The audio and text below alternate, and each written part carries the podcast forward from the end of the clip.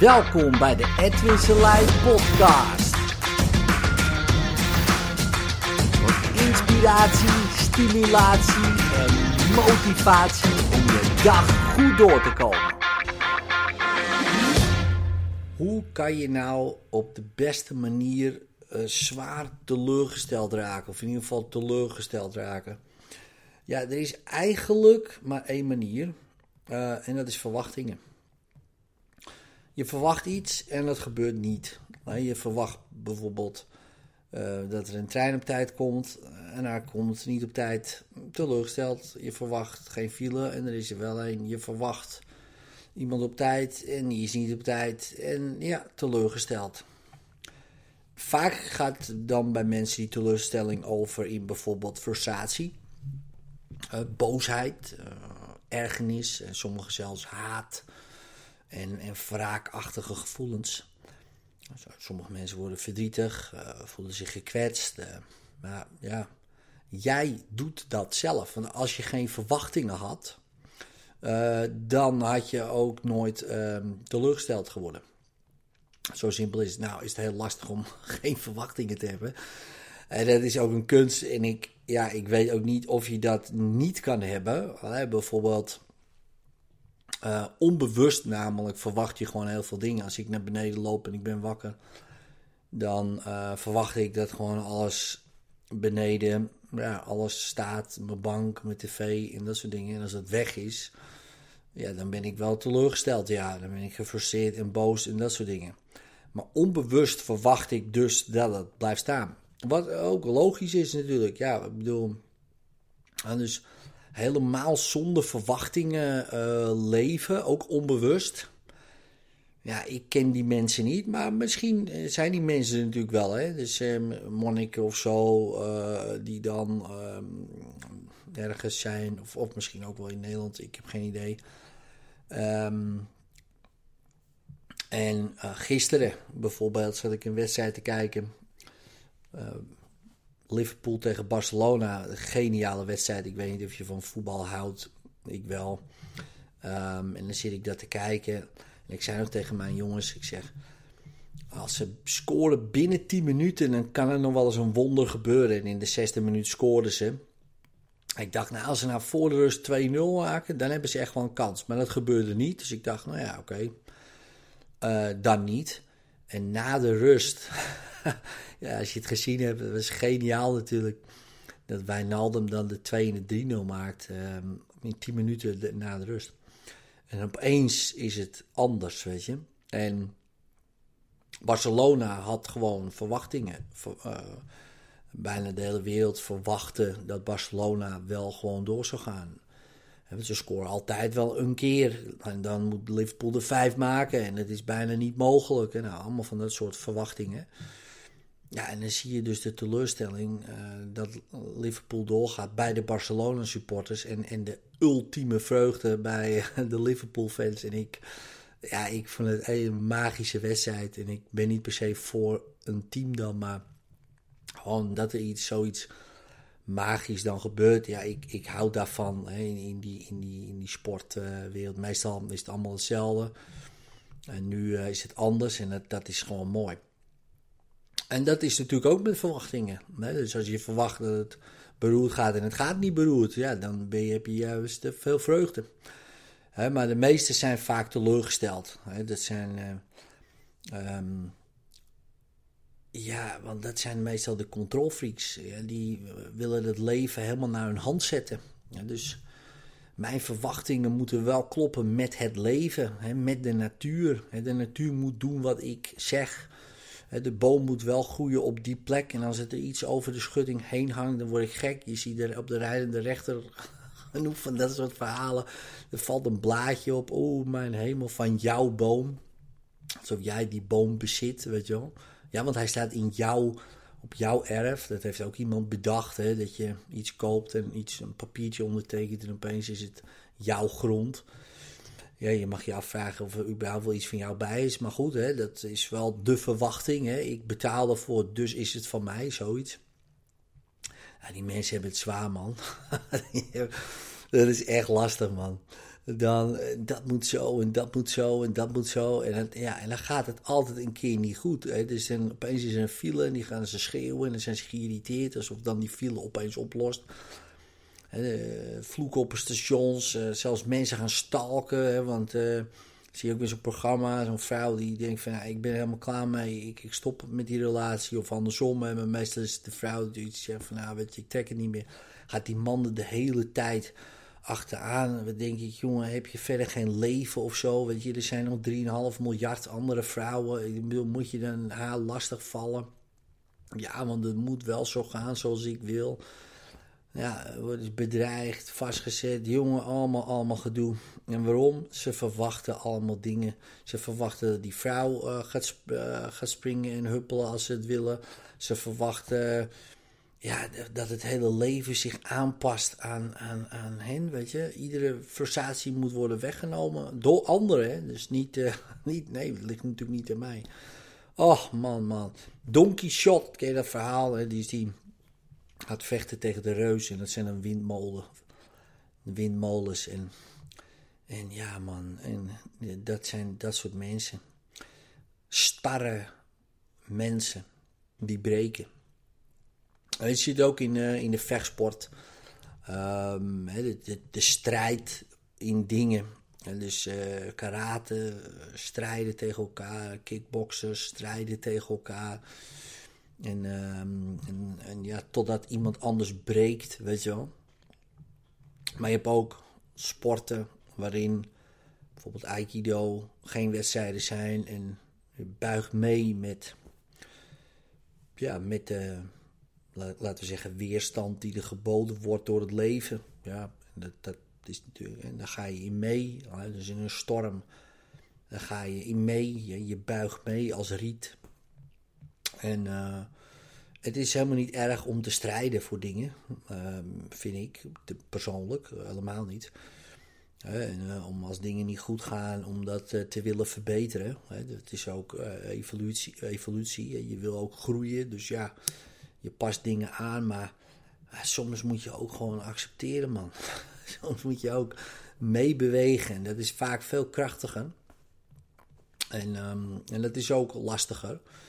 Um, en om niks dan te verwachten. Maar, oh man, zoveel mensen die teleurgesteld zijn in het leven, in hun ouders, in hun kinderen, in de school, in de juf, in de meester.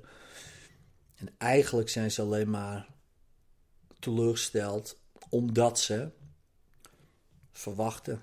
Want als ze niet iets zouden verwachten van die school, van die juf, van die meester, van die kinderen, dan was het veel. Ja, dan waren ze ook niet teleurgesteld daarin. En hadden ze voor zichzelf meer ruimte uh, ja, kunnen creëren, maar ook voor hun omgeving meer ruimte kunnen creëren. En kijk, ik weet niet of het mogelijk is om helemaal zonder verwachting te leven. Ik, ik, doe dat in ieder geval niet. Uh, ik kan dat niet. En natuurlijk, uh, ja, stel ik ook teleur. Ja, mezelf, andere mensen. Ja, zo gaat dat. Waar gewerkt wordt, vallen Spaanders, zegt mijn collega wel eens. Dus als je niks doet, ja, dan gebeurt ook niks. En ik doe heel veel, dus ja, dan ontkom je er niet aan dat, uh, dat misschien soms ja, mensen boos worden op je. Of, of blij zijn met je. Of ja, teleurgesteld zijn in je. Of dat je zelf teleurgesteld bent in jezelf, eh, hoe je dingen doet of wat dan ook. Ja, oké, dat is dan zo. Maar dat komt omdat ik iets anders verwacht van mezelf bijvoorbeeld, of andere mensen, of die andere mensen van mij. Uh, omdat ik misschien iets, ja, de kans heb gegeven dat zij ja, een bepaalde verwachting hadden over mij. Maar vaak is het hun perceptie. Ja, en um, ik denk als je voor jezelf dat uh, beseft, hè, dat iedereen dat doet, dat, je, dat het onmogelijk is om iedereen uh, sowieso tevreden te stellen, dat gaat toch niet. Het is ook onmogelijk om iedereen teleur te stellen. Dat gaat ook niet.